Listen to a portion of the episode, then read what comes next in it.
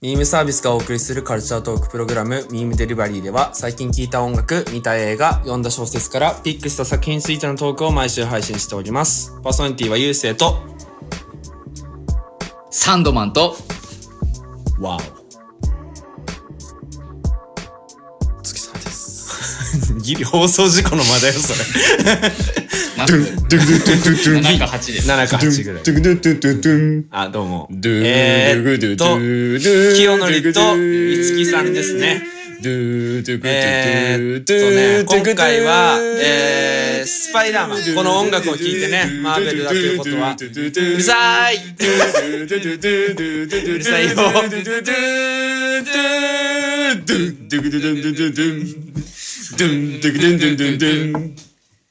はい、ということでね、スパイダーマンノーウェイホームでございますよっ。素晴らしい。はい。というわけで、本当に思ってる？本当に思ってる？思ってます。あなたたちの、マーベルのね、最初の音楽も素晴らしかった。本当に思ってる？思ってます。責任伴うよ。はい。片棒を担いでるよ。片棒。担ぎます。OK。はい。というわけでね、あらすじを紹介したいと思います。倒した敵の暴露により世間から悪評を受けるスパイダーマン。自分の正体が知られていない世界に戻りたいと思うようになった彼は、友人のドクターストレンジに助けを求める。やがて魔法の力で彼は違う世界線で2つの人生を同時に歩み始める。はい。こんな感じです。うん。黙っちゃった。ごめん、ミスターフリーズになってた。フリーズマン。フリーズマンが、まあね、そんないるか知らないですけども。いますけど。すいません。それは無知です。いますけど。それは俺の無知ですね。はい。という感じでね、また感想会とね、考察編にまた分けてね、まあやっていきましょうかねっていう。繁忙期でございますね。そうですね。いやー、すごいですね。まあでもここで一旦ね、マーベルしばらくないかなと。そうね。次が、ストレンジかな。うん。5月ぐらい。よく考えたらあれか。通常デリバリー。うん。今年初通過。明けましておめでとうございます。明けましておめでとうございます。改めまして。イントロ歌ってる場合じゃないと。それでも疲れちゃってちょっとね。そうね。忘れてましたけど。そうだね。そうですね。収録するまでにね、もう集まっても何時間経ってるんですか、これ。2時間ぐらい。その前にサウナ入ったから計5時間ぐらい経ってるんですか。こっち5時に来た3時間ぐらい経ってます。いや、そうですね。素晴らしいね。またいつも通りの浪費をね、して収録に挑んでおります。はい。もうまあそれ以降何もないんですけど、ないですね。その話なんていうのはそうですね。もないですね。うん。まあそんな感じのまあ日常新年一発目ということでやっていきましょうという感じでございます。華々しいスタートですね。スパイダーマンというか MCU の新作、このお祭りですから、まるで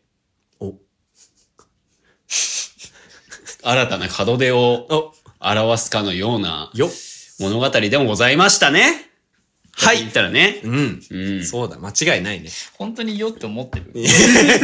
当によって思ってる。今のは無理やりひねり出したりしてるね。今ので多分リスナーがほぼね、止めてる。今まで何を聞かされてるか。それがカットですね。ここはね。もうイントロで半分消えてるんで、もう。イントロ使いたい。イントロ使わざるを得ないから。そんな感じですけども、まあいつも通りね、まあレビュー編、考察編に分かれて、あれ言ったっけ？言いました。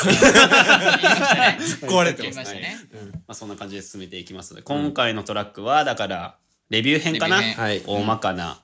まあもちろんネタバレもねちょっと含みますので、そうですね。うん、ちょっとそこら辺もね鑑みつつ、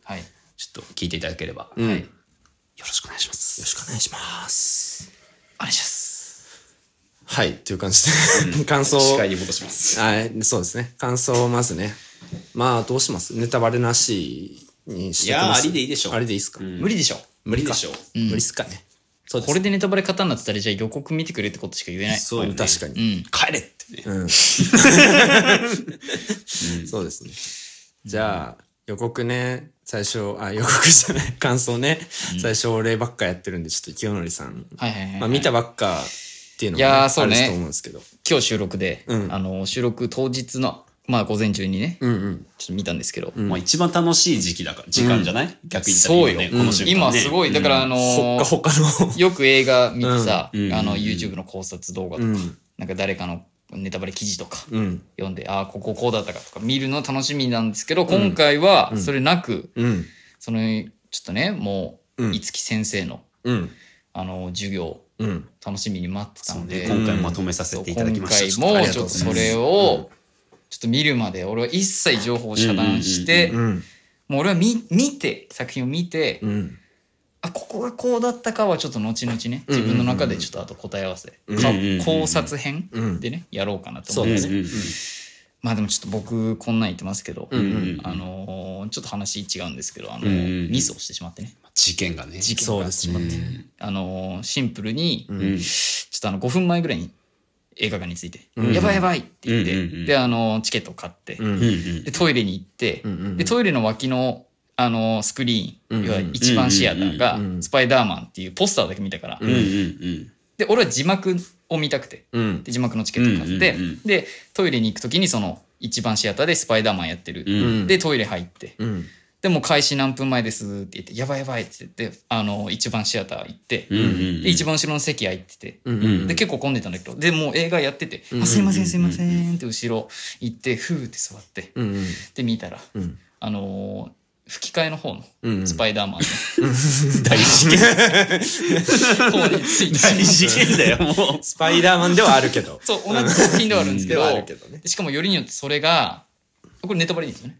ネタバレありますよ。もういいでしょう。アメイジングスパイダーマンと、うん、初期の、うん、なんだっけ、トビー・マグワイア版、うん、スパイダーマンたちがちょうど、うん、戦い終わって、うん、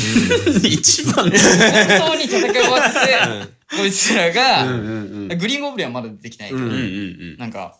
お久しぶりみたいな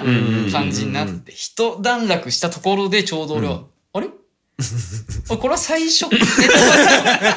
タバレを、俺戸惑ったんですよ。最初にネタバレをするという手法かなっていう。最初にこういうのがあるよ、後々っていう手法だと思ってたら、そんなわけはないんだけど。シンプルに間違えた。で、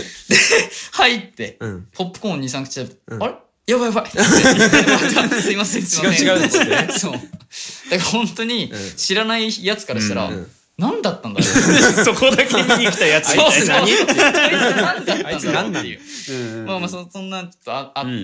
ちゃったんですけど、うん、まあでもいやそうですね、ちょっと待ちに待った、うん、もともとベノム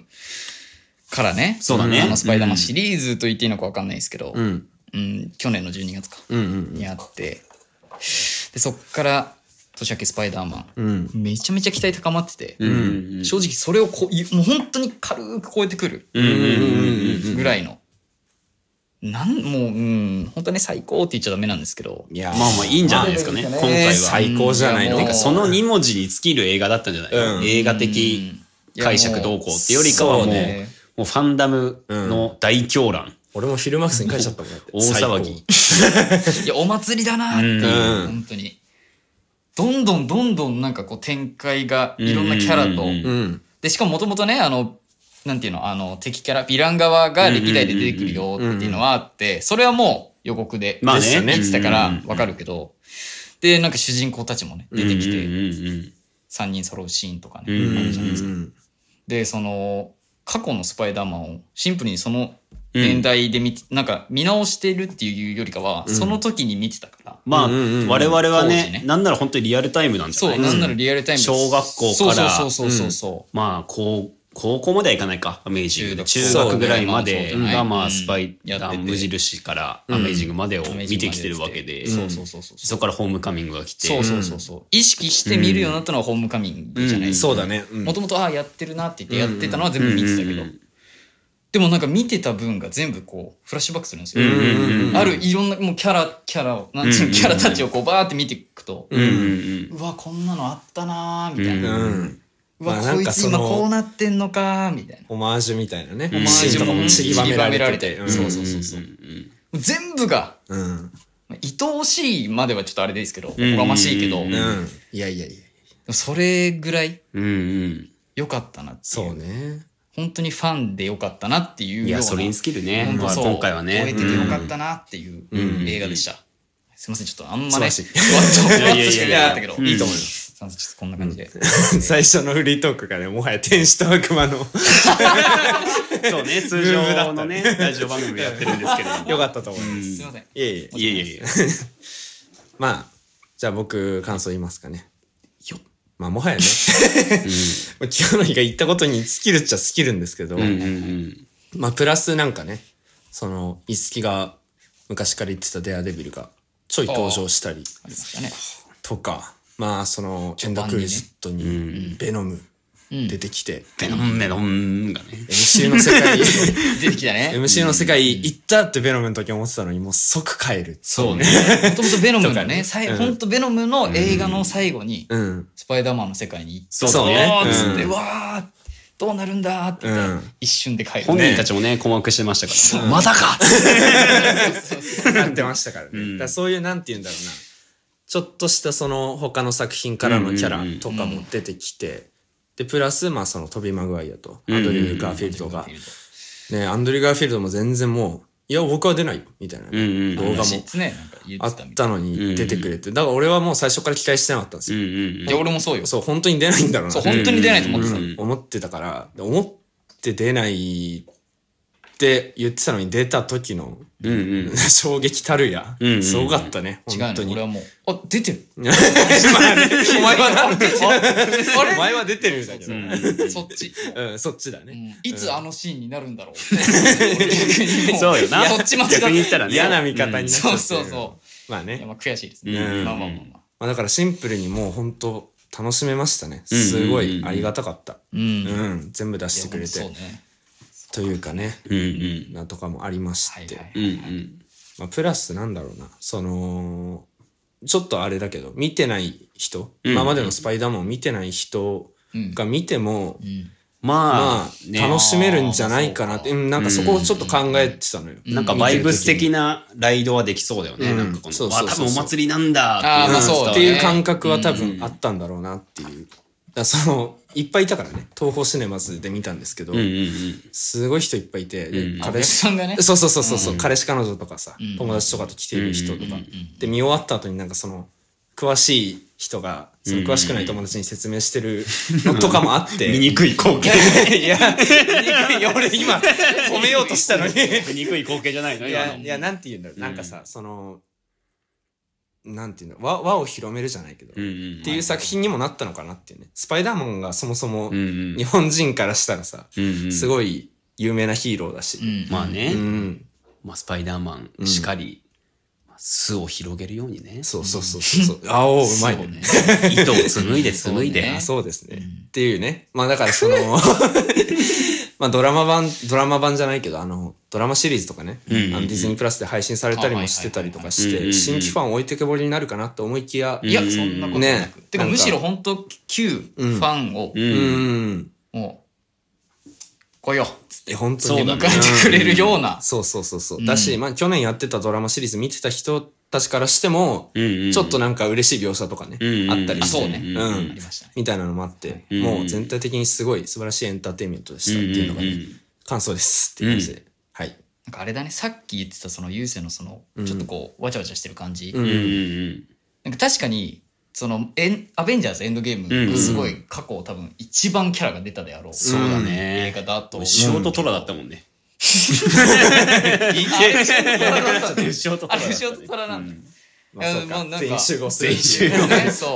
確かに熱いじゃないですか。熱いじゃん、アセンブル。まあからなんだろう、ちょっと別のテイストではあるけど、一番なんかそのキャラこそまあ多いし、まあ別にそんなでもめちゃめちゃ多いわけじゃないけど、個々のキャラクターが一番なんかなんていうの、一人一人立ってるというか、そうだね、確かに、そうそうそうそう、スパイダーマンだけに焦点を当てるじゃなくて、歴代のスパイダーマンのなんか今どうなってるやつとか、なんかこのだって相当登場人物多かったと思うけど、もっと多くするはずだったらしいからね。あ、そうなん、そう予定では。あ、マジか。なんならその過去の MJ であったりとか、あとベンおじさんとか、あとサムライミ版で出てきたベノムの役の方もう本当は出るはずだったんだけど、ただやっぱそういう意味でなんだろう、過去総括のお祭りっていうよりかは、うん、なんか新しく踏み出すための物語かつ、うん、なんか過去の先にちゃんとリスペクトする形で終わらせたいというか、うん、過去は完結した物語としてちゃんと、ね、うん、作品として仕上がったものにできるようにしたいってことで、うん、わざと減らしたって言ってて、なるほどね、原案ではもっと出たはずって言ってた、うん、いや、まあそれもそれで見たかったけどな、まあ、だからそれまでのスパイダーマンの、ね、うん、続きを見てるかのような、うん、延長線上だったね、うん、最高だったねっていうのはありましたね。スパイダーバース あの子も出るはずだったっつってたな。あのトニー・スタークの娘、モーガン・スタークも本当は出るはずだったんだけど、それもちょっとあの打ち合わせの中で、うん、まあ、スパイダーマンっていう物語の終結に向けて、うん、まあなんかそういう意味でちょっとあえて外したっていうのは言ってて、うん、そうなんだ、うん、いてもよかったなまあまあまあまあ、うん、まあでもちょっと多すぎてもね、まあ、あれだから、まあまあそうね、うんうん、いやでも確かにちょうどよかった、うん、いやちょっと収まってたな、まとめるとするとね、うんうん、だってベノムも、ね、デアデビルもちょい出しで、ね、期待をね、うんうん、持たせるいい感じだったし、そう、うん、そうそうそうそうって感じですかね、うんうんうん、でいつでも感想もちょっと、うん、はい、いただければなと、まあ、だから今回のうん、まあ、デアデビルノーウェイホーム、ノーウェイホームなんかね、あの開始10分で泣くというのがありましたね。まず一番の感想としては、まあ、そこが大きくなってしまったというのは正直、そこで塗りつぶされてるデアデビルの作品じゃん。まあ先ほどね、ちょっと事前にサウナに行ってしまったんで、そこでちょっと喋ってしまってはいるんですけども、まあ予想はしてたんですよ。まあね、チャーリー・コックスが、うん、まあ、俳優の方ですね、デアデビル演じてる、まあ、ネットフリックスのドラマ、オリジナルドラマ版で演じてた方が、うん、あからさまにもうフィギュアとかをね、このタイミングでポストしてたりとか、うん、ああ、そうなんだ。そうそう、してたんで、いや、さすがに出るなと。うん、ただ、うん、私はエンドクレジットだと思ってた。ポストクレジットが。うん、そうね、最後にね。で、多分ミステリオ事件みたいなのが解決せずに、うん、そのまま今回の、マルチバースの物語が進んで、うんうん、で、その最終的なやつで、まあ、次にステップアップしなきゃねってタイミングで裁判があって、そこに来ると思ってたんですよ、ポストクレジットに、うんうん。で、それが続きまたある。そうそうそうそう、うんうんうん。なるほど。そしたら、10分ぐらいでしょ。10分ぐらいなんですね。10分も経ってないぐらいか。うん、前後ぐらい。まあうん、で、急に、杖が見えましてね。手元に。うん、誰だと。赤い服のね。そうそう。だ杖、ワンチャン、うん、私、エコーかなと思ったの。はいはいはいはい、最初。はあ、要はその義足をしてるからね。そうだね。そう。その戦闘で怪我したエコーとか、うん、それがキングピンとかかなと思ったんですよ。ただ、でも先端のキングピンのね、ロットの先端のダイヤモンドみたいなやつねえな、うんうん、誰だこれみたいになって、うんうん、だんだん下からね、こう足元からこうだんだん上がってくる。そうしたらもういるわけよ、うん、はい、サングラスかけてね、マードックがええってなるわけよ。そこでまずね、本当に声出たんだよ。そうちょっとさすがにね、大声は出されて、だから隣のね、左右の席の人にちょっと申し訳ないなと思ったんですよ。割とその、なんていうの、エンドゲームの時に、じゃエンドゲームじゃないか、インフィニティウォーの時にね、私リアルタイムで体験した歓声の中の上映って感じじゃなかったから、うん、今回私が見た劇場では、そう、割と静かにみんなね、集中して見てらっしゃったから、うん、じゃその瞬間に、行って、で、その直後に私は号泣し出すわけですよ。だから横目でめっちゃ困惑してんな、隣の人だって思って、申し訳ないなと思ったんですけど、うん、ただやっぱりね、うん、もう5年近く待ってるわけですよ。デアデビルの登場っていうのは、本当に。オリジナルが5年前か。5年、4年か ?17 年だから、もう5年か。そうなると22年だもんね。5年待ってて、うん、でもっと言えば MCU 始まってからずっと待ってたわけで、そうね、そう考えるともうえげつねえぐらい待ってたわけですよ。確かにそうだね。そう、いつ合流するんだと、うん、で2年の契約が過ぎれば使えるって話だったからね、ネットフリックス公開のデアデビルが終わってから、うん、で終わってるのに、そうそうそうそう、はいはい、2年も経ってますけど、はいはいはいはい、まだ出してもらえませんかと思ってたのが、こんな唐突に、うん、もう本当恋愛の最初のなんかラブストーリーの最初の出会いみたい なこんな唐突に来る再会は突然だなとラブストーリーは突然小田和正が歌い始めて、うん、でそこの時点でああと、うん、もうそこでもう私はもうね、気が抜けてしまいましてね、らしいですね。いつもね、もう目を凝らしてね、うんうんうん、もう固有名詞すべて暗記して帰らねばと、うんうん、その日に私は大体まとめなくてはいけないので、うんうんうんうん、ただいつもにも増してね、ちょっとこういう名詞を覚えてこれず、うん、ただただそのライドという、うんうん、なんかね最近ちょっと忘れてたかもしんないなと思ってこの感覚そうよ、うん、アミューズメント的な感じで MCU に見る、うん、シンプルにねそう、うん、なかなか最近ね考察しなきゃ何々しなきゃ、ね、まとめなきゃ、まあまあまあ、情報まとめなきゃ、うん、でこれが終わったら作業が来るのか、うん、とかねちょっと思ったり、うん、っ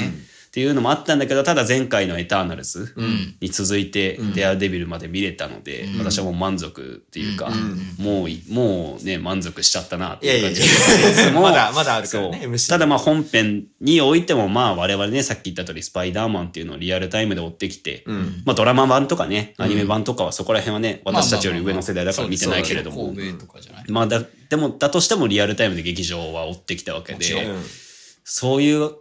意味なんかそういう意味合いでもなんかある種なんて言うんだろうな特にサムライミに関してはある程度サムライミ版に関しては3作目まで作って、うん、ベノムも出してっていうところまでは行ったんだけど、うん、まあ一番不遇なのはアメイジングスパイダーマンだったわけじゃないですか、ね、打ち切りだからね、うん、言うて、うん、そうで中でまあ描けるはずだったストーリーも描けずでなんならアンドリュー・ガーフィールドもね、うん、なんだろうな、まあ、複雑な気持ちだったとは思うんですよ、うん、終わってから今度はまた新しいナスが始まって MCU で揉めたみたいな話もあるし、ね、そう、うん、だいぶ揉めたっていう話だからね、うん、言うてね、うん、だからそういう中でもいや出てくるのかなと、うん、どうなんだろうっていうのもねさっきゆうせいさんが言った通り、うん、あまり期待はしてなかったわけで期待してないっていうかその、うん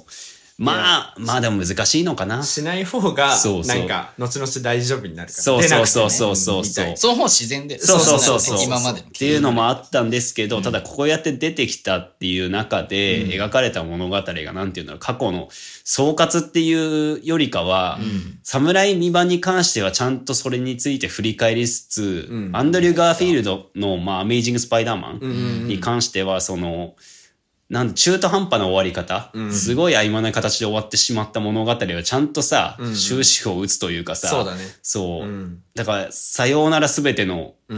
スパイダーマン、うん、本当に今回ある種、うん、新しく再開してっていう中でエヴァじゃないけど、ね、そうだからもうアメスパの2作目で描かれた MJ が救えないっていうシーンを改めて今回はMJ が救えなかった物語を新しく始めてもしょうがないわけですよ、うんね、MJ がまた出てきて、まあ そこからね、でそこで救えて、うん、一件落着では、うんうんうん、あそこでした、うん、アンドリュー・ガーフィールド演じるね、うん、ピーター・パーカーがした決断っていうのは何だったのかと、うん、いうことになってくると思うんだけど、うんうん、逆に今回その複数のスパイダーマンがいるっていうことによって、うんうん、同時に MJ のポジションの子が3人いることになるわけじゃないですかもちろん、ね、そう、うん、っていう意味でトム・ホの、うんスパイダーマンじゃないわ MJ を、うん、落下する MJ をちゃんと受け止める、うん、しかも片手でもなく、うん、しっかり両手で受け止めてお姫様抱っこで救えて、うんうんでその中で、うん、アンドリューが見せる、うん、落雷というか少女、ね、そう、うん、あれがね、うん、ある種全ての物語の救済になってたなっていうふうにね、うん、私は感じたのでそこはすごかった、ね、それこそグリーンゴブリンでいう腹部を刺されて、うんはいはいはい、トラウマシーンとか、うん、言ったらもう侍未満で言ったらもうなんてことをするんだと結局救えないのがこの男というかそれでの葛藤はもちろん ねあったわけで、うん、その中でやっとその救済する措置がヒーロー側だけではなくヴィランにも見つかって、うんうんうん、でそれを元の場所に戻すっていう過程においてもちゃんと救済の道を探るっていうのがなんかある種新しいスパイダーマンの形でもあり、うん、それはそうねだからそういう意味でも、うん、あとセルフオマージュみたいなのかなりやったでしょう一番良かったのは私的に腰をさ、うん、伸ばす最終決戦前に、はいはいはい、やってあげようかそう意外そうやっぱあれさサムライミ版の方でさ、うん、あれ2作目だか 3作目かな、うん、とかでなんかさ、うん、使えなくなる能力使えなくなった時期あったじゃない、うんうん、そのシーンのさ有名なシーンもあるわけでしょ、うん、落下して腰を打って、うん、そっから痛めるっていうシーンがあったけどあその後遺症がしかも年齢もね年齢だからとか、うん、そうね、そういうのも感じつつしかもそれぞれ系統が違うわけじゃない、うん、スパイダーマンとしての性質も違うねだいぶだってサムライミ版のピーターに関してはなんて言うんだろうなフィジカルというかさ、うん、その頭脳っていう感じじゃないわけじゃない、うん、フィジカル勝負、うん、でアメスパに関してはもう天才みたいな感じじゃない、うん、まあ言ったらトムホも天才だけどね言って今回もね、うんまあね、にしてもタイプが違う中ででもそのフィジカルなんだけどもその一番年長者ゆえに、うんうん、兄みたいなね、その疑似的な家族みたいなのをさ、うん、形成したわけじゃない、うん、ずっとあのアメスパのねアンドリュー・ガーフィールドがずっと兄弟が欲しかったんだってね言ってたね、うん、でトム・ホバに関してはさ、ね、ある程度いろんな人に正体が知れてる状態で始まってるからさ、うん、そこまで過去の葛藤みたいなものはないんだけど、うんうんうん、逆に言ったらそのね残りのサムライミ版とアメスパ、うん、本作ではねスパイダーマン2スパイダーマン3そうねナンバー2ナンバー3って言われてましたけど、ねうん、言われてました。そう彼らに関してはそれがいなかったわけで、うん、気づかれてもそれが最悪な形で終わってしまうっていうことが多かったっていう中でね、うん、ある種その信頼し合える仲間を、うん、そのトムホが救済されただけじゃないし、うん、そのサムライミ版アメスパ版のピーターが救われただけじゃないし、うん、だから全員いい形でなんか影響し合ってるなというのを、ね、本当にすごくまあ感じて、うん、いやよかったなもうそこはねすごいよね。なんだっけその敵側がね救済されるみたいな、うん、あれ確かに、うん、スパイダーマン1スパイダーマン2ね、うん、なんだっけ、トムホじゃなくてアメイジングと初期の、うん、トビー・マグワイア版の、うんサムライミ版、うん、サムライミ版ね、うん、そういう人たち救おうとしても救えなかった、うんうん、世界線の中、うん、最終的に、うんうんまあ、トムホの動きがきっかけではあるけども、うんうんうん、結果救えて、うんうんうん、でなんか救おうとしてるんだよねっていうところで、うんうん、2人のねうんうん、過去のスパイダーマンたちが、うんうん、俺も確かにこれはちょっと考えてたんだよね、うんうん、じゃあやろうかっつって、うん、さっきのその、うんうん、3人の影響バランスじゃないけど、うんうんうん、そこでなんかこう共鳴し合って、うんうん、で途中でチームワークが悪いっつって、うん、そうね、立て直すぞワンツースリー行くぞっつってボーンっつってでなんかおのおのね、うん、こう最後のさ、うん、グリーンゴブリンなんか、うん、アメイジングがボーンって投げて、うん、トムホがキャッチして指に刺して、うん、ナイスキャッチみたいな、うんうんうん、とかなんかこうあんなキュッとした戦いの中で、うんうんうんあそこまで連携が取れる、うんうんうんまあ、別のピーター・パーカーだけど、うんうんうん、世界線も違ってで違うキャラたちではあるけど、うんうんうん、やっぱスパイダーマンって一緒なのかなってちょっと思ったりして、うんうんね、スパイダーマンとしてはね、うん、存在としては、うんいやだからそこがすごい良かったなっていう、まあ、そこがねもう MCU の手腕というかなんていうか、うんうん、そのなんて言うんだろうな、まあ、シンプルに、うん、そのなんだジョン・ワッツ監督がその今まで手がけてきたホーム三部作プラスその MCU もちゃんとヴィランを大切にするっていうその描き方としてはすごい納得のいくまあ今までのスパイダーマンも共に救済するというかヴィランたちも救済するっていう描き方としてはすごい良かったなっていうのありますね、うん、いやーなんかね素晴らしかったに尽きるなあというのはね、うん、あとやっぱりなんだろう最近のフェーズ4に入ってからだけど、うん、パワー系の戦いってあんまなくなったよね逆に言ったらなんかそれこそソーでいう、うん、雷ドーンハルクでいうもう人分投げます、うん、壁伝ってぶっ壊しますみたいなのってよりかは、うん、どっちかっていうと動きでそのアクションみたいなものを見せる、うんねうん、能力でいかに画面を広く使うかみたいななんかね、うん、視線誘導をいかに生かすかみたいなさ、うん、それこそなんて言うんだろうなんて言うんだろうなってそれこそランボーとか、うん、なんていうの特攻野郎 A チームだとかそういう作品で描かれたダイナミックなアクションっていうよりかは、うん、どっちかっていうとカンフーとかさ、うん、そういうなんて細々とした動きを見せるアクションみたいなものにそうそうそうそう、うん、なんか寄ってきてるっていうのがやっぱりね、うん、だからそこが結構差別化を図ってきてるのかなというか、うん、ちょっと前々から言ってたそのなんて言うんだろうなローカルというかさ、うん、その地球上で活躍する、そうね、うん、いわゆるビジランテ系ヒーローであったりとか、うん、とあとはもう宇宙外、うん、地球外か、うん、で活動するヒーローみたいなのを大きなダイナミックな戦いと完全に切り分けて描いてるっていうのも、うんうん、まあ、今回の作品ダイナミックなものが一気に出てきたらちょっとね、うん、あれじゃんストレンジの魔法でさえおおおって感じはあったみたいな、まあ、だからそこでバランス測ってた部分もあるから、ね、うん、そうだからなんかちょうどいい塩梅には済ませてたのかなというのは感じててますね。ホークアイもそれこそなんかホークアイはどっちかというとなんかその、うんうん、なんか殴る系まではいかないけど、うんうん、ボーンそうね、まあ、だからドラマ版でやってきたことを映画館に持ってきたそうねみたいな、なんかある種何本かやってきて、うん、そのノウハウが結構生かされてきてるなっていうのは、うん、ちょっと本作で本当に感じてきてはいて、あとなんだろうな、なんかあるかな、あと、うん、やっとスパイダーマンだなというか、このスパイダーマンによって、うん、他の作品と比較してもかなりコメディーライクな作品として、うん過去2作はちょっとやってきてるわけじゃない。そうそうそう。まあファーフロムホームでちょっとシリアスめにはなってきたけど、1作目に関してはかなりコミカルだし、そう。で、ヴィランバルチャーとかだし、そう。だって最初あれだもんね、そのピーターが自撮りで、やばいやばい今アベンジャーズが出るっつって、あんな入りないじゃん。今までのさ歴代スパイダーマン、あんな入りになってる。そうなんだよ。ポップだな。と思ってたけど、だから今作で一気にそのシリアスライクなさ描写であったりとか、ストーリーラインっていうのが完全に乗っかったのが多分本作だと思うのよ。いや今作が一番じゃない。やっぱスパイダーマンってなんかね、みんななんかポピュラーでなんかポップなイメージあるけど、かなりその複雑なストーリー性というか喪失するからね。喪失するし、そのなんていうの葛藤の物語なわけじゃん。でこれなんかね、ソース結構昔から言われてて、ソースがね定かじゃないから正しいとは 100% 言えないんだけど、そもそもスパイダーマンっていうキャラクターがデザインされるにあたって、その糸が出るっていうのがもう正義のメタファーだと、射精するっていう、要は精通する、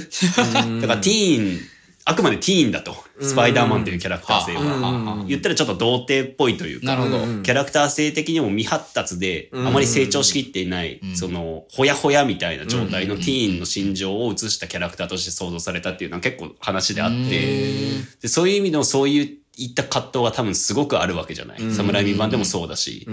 言ったら一番ちょっと童貞感あるのはサムライミ版かな、逆に言ったら。そうそうそうそう、アメスパ版に関してはちょっとね、なんだかんだ、なんだかんだプレイングしてらっしゃる大人の印象はね、ちょっとスタイリッシュだし。でも一番子供っぽいなと思ったのはトム・ホーバーだけどね。そうそうそう。だからなんか逆に言ったら今までその2作では多分ピーター・パーカーはあくまでピーター・パーカーだったんだよ。で今作で初めてスパイダーマンっていうヒーローになるというかさ、だから今作喪失とか葛藤の物語でもあり、お祭りでもあるんだけど、ある種過去のスパイダーマンを出したっていうのも、その決別というかさ、過去との決別、要は個人であるピーター・パーカーから一人のヒーローとしてのスパイダーマンになるまでの自立の物語にもなってたと思ってて、だからそういう意味でもなんかね、ある種メンターというかさ、今までアイアンマンというか、トニー・スタークがやってた役割みたいなの、疑似的な父親みたいなものをさ、今回ストレンジが演じてるけど、その接し方というか、その距離感があくまであるじゃない、トニー・スタークと比べて、ここまでは手伝うけど、ここまでは手伝わないっていう、で決断したのも今回トム・ホなわけでさ、ピーターなわけで、そうね、そうって意味でもなんかその最初こそね、トニー・スタークというかスタークインダストリーズの技術部門で作られたスーツ着てるけど、一番最後のシーンでさ、手縫いのさクラシックスーツにさ、包んでさ、しかもクラシックもクラシック出ていく、そうそうそうそう、あんなテカテカするあんなもうなんかね発色いいってぐらい、なんかセリアで買った布で作ったみたいなね。そうでも本来のスパイダーマンのイメージってやっぱりあれなわけですよね。親愛なる隣人であり、スパイダーマンピーター・パーカーではないわけだよね。って意味でも今回の結末にも納得がいくというかさ、そういう意味でその全ての人から忘れて、で最後に明かさずにさ、その MJ に明かさずにさ、コーヒーショップ後にするわけだけども、あれも言えたはずだからね。そうそう、言えたはずなんだよ。傷見てね。そうそうそうそう。あ、もうこれ以上迷惑かけられない。そうそうそう。それと同時にもうヒーローとしての自覚が出てきてて、僕はヒーローなんだと。だからこそ一人。ヒーロー孤独、孤独であるのがいいとは言わないけれども、ただやっぱりその自覚というか、ある種あそこが初めてなんだろうな、ピーター・パーカーという少年がスパイダーマンっていうヒーロー活動を通じて青年になった瞬間、だからある種その成長の物語としてすごく良かったなというか、そう納得がいくことがかなり多いなっていう印象はねありましたね。そうだね。まあだからうん。ああどうぞ。すまない。いやなんていうのだから大いなる力にはね、大いなる責任が伴うっていう言葉が、まあシンプルに。誤解者ではない。ではない。誤解者はもう、ね、前にやった。あ、ごめんなさい。大いなる力はね。大いなる力ね。みたいなね。あったね。あった。あれ、お宝だけどね。まあね、そうそう、そんな話もありますけど、まあ単純にさ、その現実世界における、まあ自分たち、になんか立ち返ってみてもやっぱりそうなわけで、まあ、大人になるっていうのはさ、そうね、喪失を経験する言葉だからね、逆に言ったら年を取るっていうことは、だしまあなんて言うんだろう、エンドゲームでね、アイアンマンを失い、そうね、ほぼ父親みたいなものだからね、ピーターからすれば。で、ファーフロムホームではまあ一旦立ち直ってからのまたね、名おばさんを亡くしてしまうっていう、まあここまでね試練を与えますかっていうのはあるけど、まあな、でもそれをね、その一旦なんていうの、落ちるじゃないけど、メンタル的に落ちた部分を他の過去作のスパイダーマンたちがね経験してるものたちだからね、すでにね、あれはもう大人の2人だから。だけどなんならさっき刺された、なんだっけ、侍海版が刺されてゴブリンに刺されたあのシーンもさ、メイおばさんがグリーンゴブリンに殺されて復讐するトム・ホーを止める初代スパイダーマン、やめろっつって、それにそれで多分賞金持ってたら、でね、武器を下ろして、みたいな、なんかあそこも、大人だな、初代。成長したってなんか、そんな別に親目線ではないけど、いろいろあったのもね、その映画で全部書かれてるから、なんか、あ、すごいな。いや、なんか兄弟ものになったよね、今回のね、完全に。親子というよりかは。あと、なんだろう。逆に言ったら、この今回の、なんだトム・ホのさ、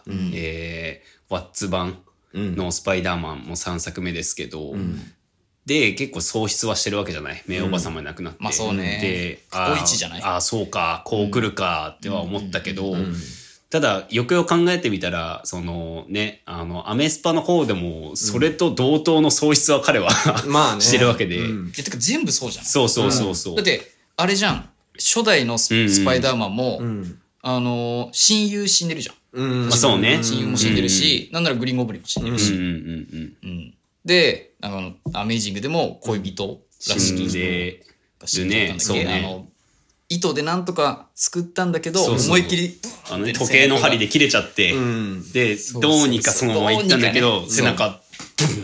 糸の反発かなんか背中がボーンってなってちょっと死んでしまって、まあ今回それでね、なんか MJ 救って、そのオマージュでこう、あ、救えたな、あの時も多分救えたらなの涙だったのか、今回救えたの涙なのか分かんないけど、しかも初めてだけどさ、アメスパのその先が我々分かんなかったけどさ、ちょっと描かれたわけじゃん今回。そう、めちゃくちゃ冷徹になっていたと、でそれこそ暴行であって暴力的になっていたと、気づいたら人を殴っていた、だからかなり冷徹なヒーローになってしまっていたっていうのは明かされたけど、逆に言ったらそのアメスパ版のピーターに関してはその過去とも決別だし、自分が今後進めく道みたいなのが弟分みたいな存在から教わって、で逆に言ったらそれと同じ経験をするかもしれない弟を助けたんだけど、同時に救済にもなってっていうさ、このなんて言うんだろうな。だからなんて言うんだろう、初めてしかもピーター・パーカー、今回の MCU におけるピーター・パーカーの中の暴力性みたいなのが初めて見えた作品でもあるわけじゃない。一番ね、そう、殴ってたね。2作ではまだ出てきてなかったからね、そういう暴力性みたいなものにフューチャーされることがなかったから、そこで初めてそのよりパーソナルな部分に踏み込んだって意味でも、いや今後のそのなんていうの、個人としてのピーター・パーカーの成長でもあるし、スパイダーマンがどういうヒーローになっていくのかっていう過程ももっと追っていきたいなというか、いやそうですね、なんかやっとスタートに立ったというか、歴代のね確かに人たちが歩んできたところにやっと立てた、大切な人が死んで、まあでそこまではなんていうの、もう過去作3つのスパイダーマンでそこまでは描かれてるけど、その先ってなかった部分で、この先ね楽しみな感じではあるよね。ホーム3作終わってね、また作られてるっていう話も、まあもうてか制作始まってんだもんね、確かに4作も始まってるっていうのは、最後に帰ってくるがなかったからないのと思って、ああそれはね多分あるんだけど、ただどうなんだろう、まあそこの詳しくないからあれだけど、MCU とはまた関係ないのかなと思うけど、MCU と関係ないソニー単体でも、まあなんかね、マーベルとソニーが話し合っってまた作るって話にはなってるっていうニュースを見ましたけど、うんうんうん、まあでも合同制作になるんじゃない、まあ、今後、ね、もうスパイダーマンだけ独立した共同プロジェクトで進めるみたいなのありそうだよね、うんうんうん、その方がなんかソニー側としてもね、うんすごくいやらしい話になるけど、うん、動員数がね見込めるんで、まあね、MCU の人たちがそのまま来るわけだから、ね、ソニーだけじゃまだっていうのがね、そうでベノムなんて特にそうだと思う、うんうんうんうん、それはあるね、うん、しかもあれだよね確か動員数確か A プラスなんだよね今回久々に。あ、そうなんだ。そうエンドゲームに並ぶ MCU シリーズではあそうまあそうなるわ初のシリーズで言えば、うん、そう、はいだからもうそういう意味でも動員数も含め、うんまあ、大成功と言える映画ではあったのかなとは思うけども、うんうんね、あとあれだあれ話したかったんだエンディングエンドロールのさ、うん、音楽、うん、デラソウルだったじゃない、うんうん、最高よかったマジであれよかったなんかタイトルマジックナンバーだっけかなわかんないなそう、うん、タイトル見てなかったなちょっと見れます今誰か今あちょっと待って確かマジックナンバーだったと思うんですよ、うん、エンディングそうデラソウルでワンチャン Spotify とか Apple Music だとトップに上がってんじゃない今あもはやそうエンディングだしエンディングはなんですかねエンディング今ねエンディングを探してるんです今ちょっとエンディングをね探してるんですけど、曲ですよね曲だね出てこないですね曲が出てこないですねちょっとねちょっとお借りしてもいいですか、うん、いいですかすいませんちょっと話まあねこの間くださいとかまあだからその、うん、もう何も考えずに今あれどうやってつなげるのか、ね、って言ったなあザ・マジックナンバーですねザ・マジックナンバーこれがまあ最高なんですようんとにかくうんうんまあ曲まあもともとデラソウル好きっていうのもありますけどもこのマジックナンバーね、うん、意味が3を表してるわけですよ英語圏で言うザ・マジックナンバーってあそうなんだそう今回3の物語じゃんそうだねそう3人でありスパイダーマン3人でありそうザ・マジックナンバープラス、うん、あれですね聞いたら MJ ネット、うん、ピーターの3人、うん、でヴィランたちも3人、うん、でホーム3部作の3と今までのスパイダーマンも3、うん、3? そうねそうだねだからこの小引きだなっていうか確かに、うん、そうだねそうだから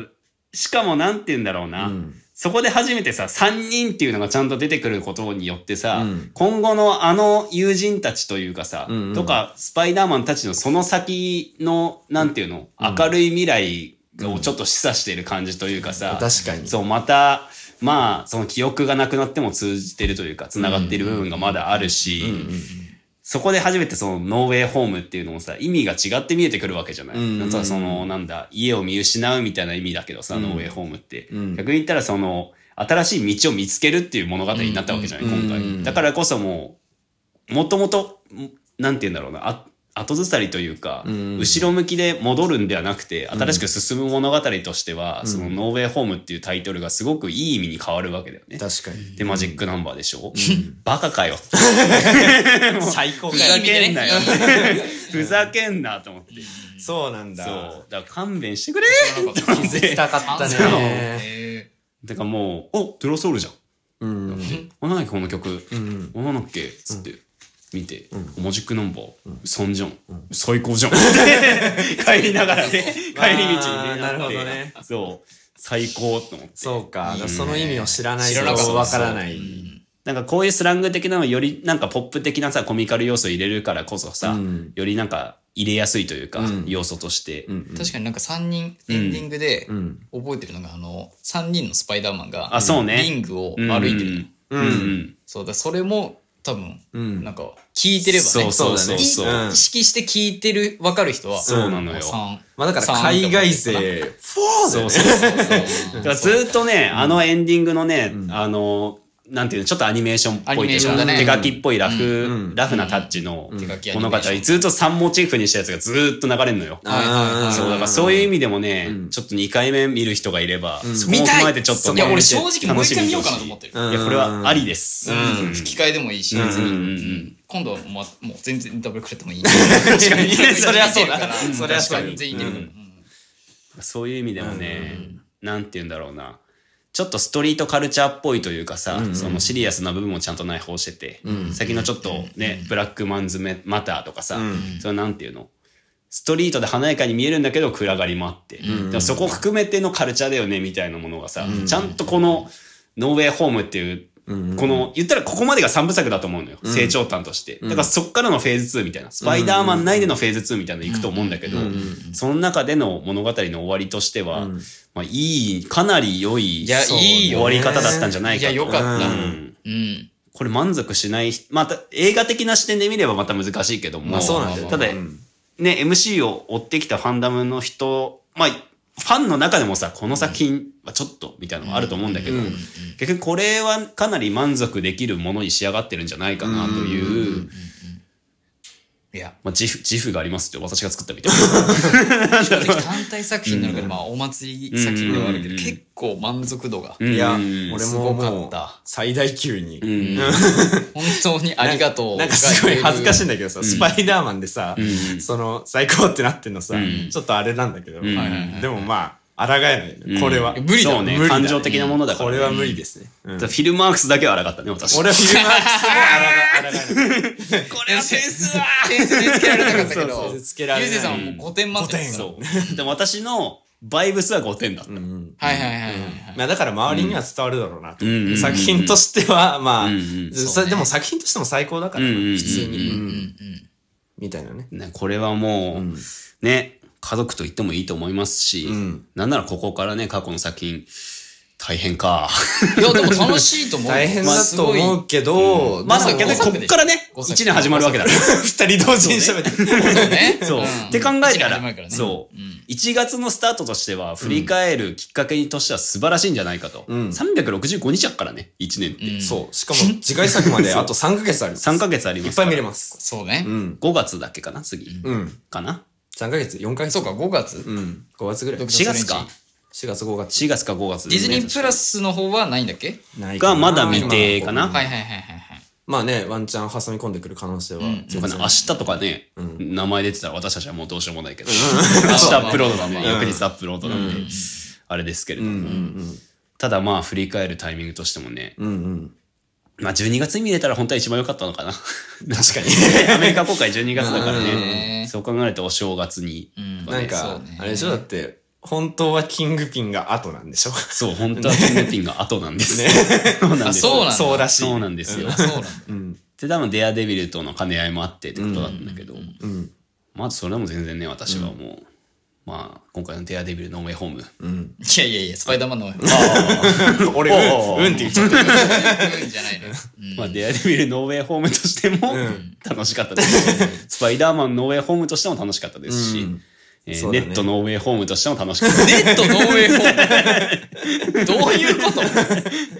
ネットノーウェイホームおばあちゃん確かに出てきてたけどまあだからあれおばあちゃんノーウェイホー